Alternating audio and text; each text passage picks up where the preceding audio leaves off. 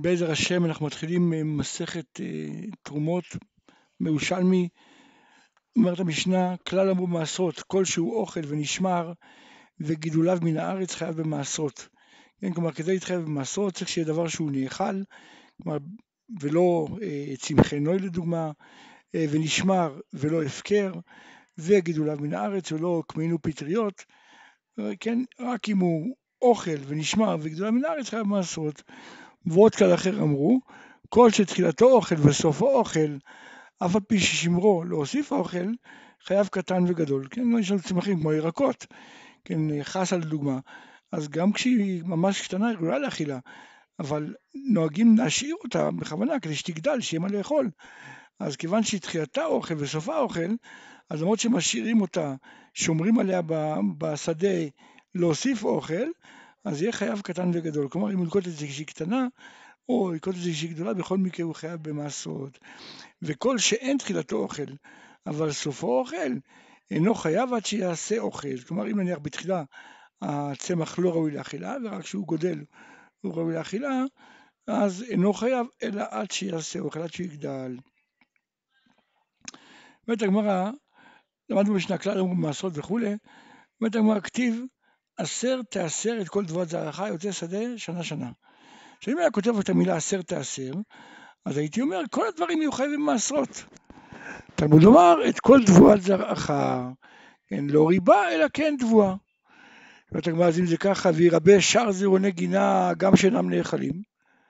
למה לא? כתיב עשר תעשר את כל, אז זה כלל. תבואת זרעך זה פרט. וכתיב היוצא השדה שנה שנה. חזר וכלל, כלל ופרט וכלל, אתה דן אלא כן הפרט. מה הפרט? אוכל ונשמר, אף כל אוכל ונשמר. יצאו זרוני גינה שאינם נאכלים. עכשיו, איתי בא עם משמעינא מנדע שניסו ללמוד את זה בצורה אחרת. למדו את זה ככה, עשר תעשר זה כלל. את כל תבואת זרעך זה פרט. כלל הוא פרט. אין בכלל אלא מה שבפרט. אז אם ככה אין לי לתבואה. כן, כתוב תבואת זרעך. קטנית מניין, אז זה בגלל פסוק אחר, תלמוד לומר, וכל מעשר הארץ, מזרע הארץ, מפרי עץ, להשם הוא. אז ככה למדו את זה, וכל מעשר הארץ זה בא לרבות קטניות.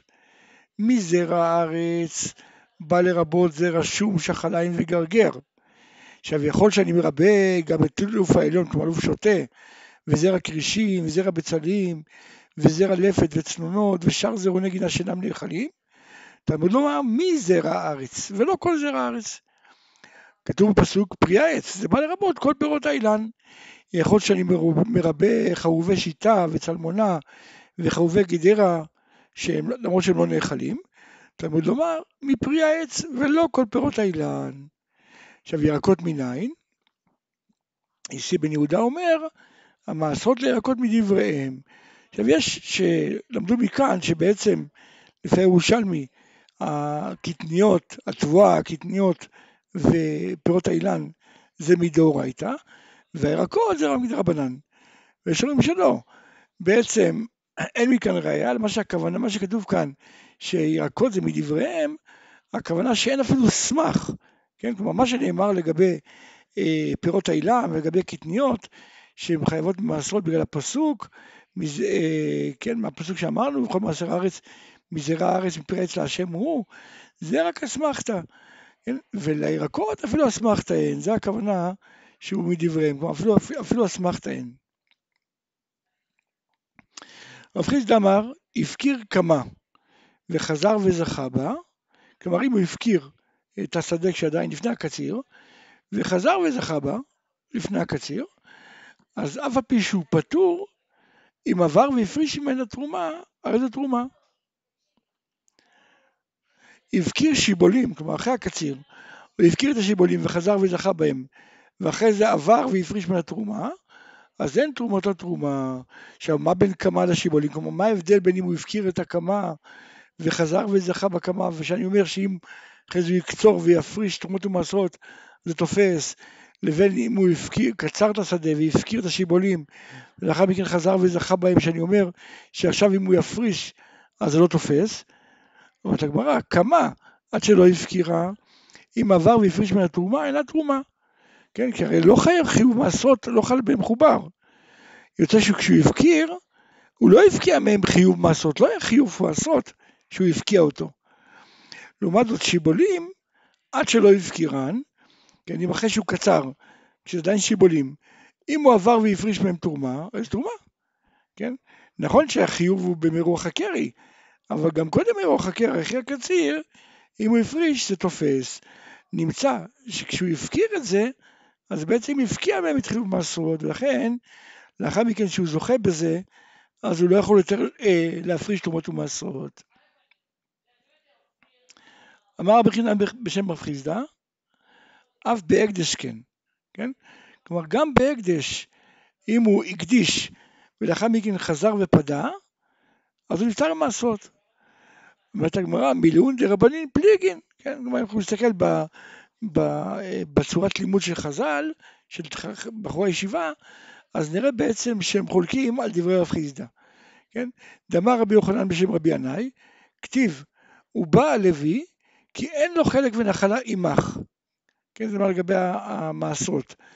אז ממה שיש לך ואין לו, אתה חייב לתת לו מעשרות. כן? כלומר, הוא בא כי אין לו חלק ונחלה עמך. אז רק בדבר שלך יש ולא אין, אתה חייב לתת לו מעשרות. יצא לקט, שכחה ופאה, שידכם ותושבים בו. כן, שניכם, כלומר, גם, גם אני וגם, אה, כלומר גם ישראל, גם לוי ימנים, יכולים לזכות בלקט שכחה ופאה, כן? אז היא לקט שכחה, היא פאה, היא הפקר, גם אותו דבר, גם בהפקר, כן, כל אחד יכול לזכות. אז יד הלוי ויד כל אחד מישראל שווה, אז לכן ההפקר, כמו לקט שכחה ופאה, יהיו פטורים ממעשרות. ואמר רבי יוחנן, החבורה הייתה מקשה, כלומר בכל ישיבה הקשו, כן, אמרו ההקדש, הרי ידך וידו שווים בו, כן?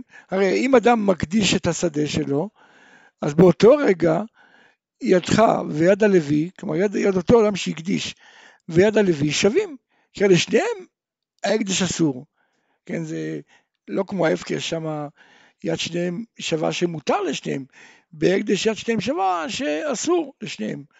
אז אם כן, למה אם הוא הקדיש וחזר וזכה חייב? ואמר רבי הילה, מה ענן קיימים, איך מדובר?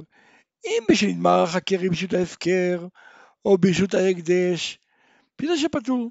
כלומר, אם הוא אה, הקדיש את הקמה נניח, וההקדש קצר את זה ודש, אה, זרה וכולי, ומרח את הקרי, אז פשוט שפטור, כמו בהפקר, אותו דבר. כן, שהרי אמרה תורה, ראשית דגנך, ולא דגן של הפקר, ולא דיגון של הקדש. כן, דיגון זה ברוח הקרי. אלא קניין קיימים כשהפקיר שיבולים וחזר, וחזר וזכה בהם. כן? כלומר הוא זכה בהם עדיין בשיבולים. שבהפקר דבר כזה פטור מצד הדין, ובהקדש הוא חייב. בהפקר מאיפה העולם שפטור? מנעיד אמר רבי יוחנן בשם רבי ינאי, כתיב הוא בא לוי כי אין לו חלק ונחלה עמך, במה שיש לך ואין לו, אתה חייב לתת לו. יצא הפקר, שידכם ותושבים, כן? אז כיוון שהוא מפקיר את השדה אה, בקמה שלה, אז באותו רגע יד, ה, יד הלוי ויד הישראל שווים, לכן אה, אם הוא יזכה בזה, הוא יהיה פטור מתרומות ומעשרות. בהקדש חייב, מאיפה, מאיפה לנו באמת? מן הדד אתנן, הקדיש כמה, הוא פדה כמה, חייב, כן? אז רואים מכאן שבאמת בהקדש, אם הקדיש כמה ופדה כמה, חייב, בניגוד להפקר, שאם הקדיש כמה ופדה כמה, שהוא פטור, וזה חולק על מה שאמר רב חיסדא, בשם רב חיסדא, שאם הקדיש וחזר ופדה, אז הוא נפטר. אמר שזה בעצם הקדיש זה כמו הפקר. שואלת הגמרא, מה בין הפקר, מה בין הקדיש? באמת, למה ההבדל? עונה הגמרא, הפקר יצא מידי בעלים לגמרי. כן, ברגע שהוא מפקיר את זה, אז בעצם אין, לזה בעלים. כן, אין שום בעלים. ובאמת, יד, יד כולם שווה בה. אבל הקדש לא יוצא מידי גזבר. כלומר, ברגע שהוא מקדיש את זה, אז זה לא שהוא, שאין לזה בעלים. הגזבר הוא הבעלים. כן? אז זה כבר לא שייך להגיד שידך ויד הלוי שווים, כן?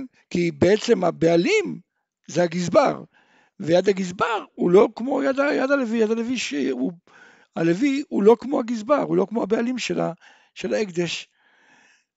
אמר רבי אבין, אפילו ידי בעלים ראשון לא יצא, לא יותר מזה, הוא אומר אפילו הבעלים הראשון עדיין בקשר לשדה יותר מאשר הלוי, זה לא אותו דבר. למה? כי הרי מאחר שאם באו כמה אנשים לפדות, אומרים לו בדעת הראשון. כן? הרי אם כמה אנשים באים לפדות את השדה, אז בעל, הבעלים שהקדיש הוא הראשון שפודה. כן? יש לו זכות ראשונה. אומרים לו בדעת הראשון, כן? הוא מוסיף חומש. אז מכאן שבהקדש זיקת הבעלים הראשון קיימת. אז אין יד הכל שווה בה, הלוי הוא לא כמו, כמו הבעלים.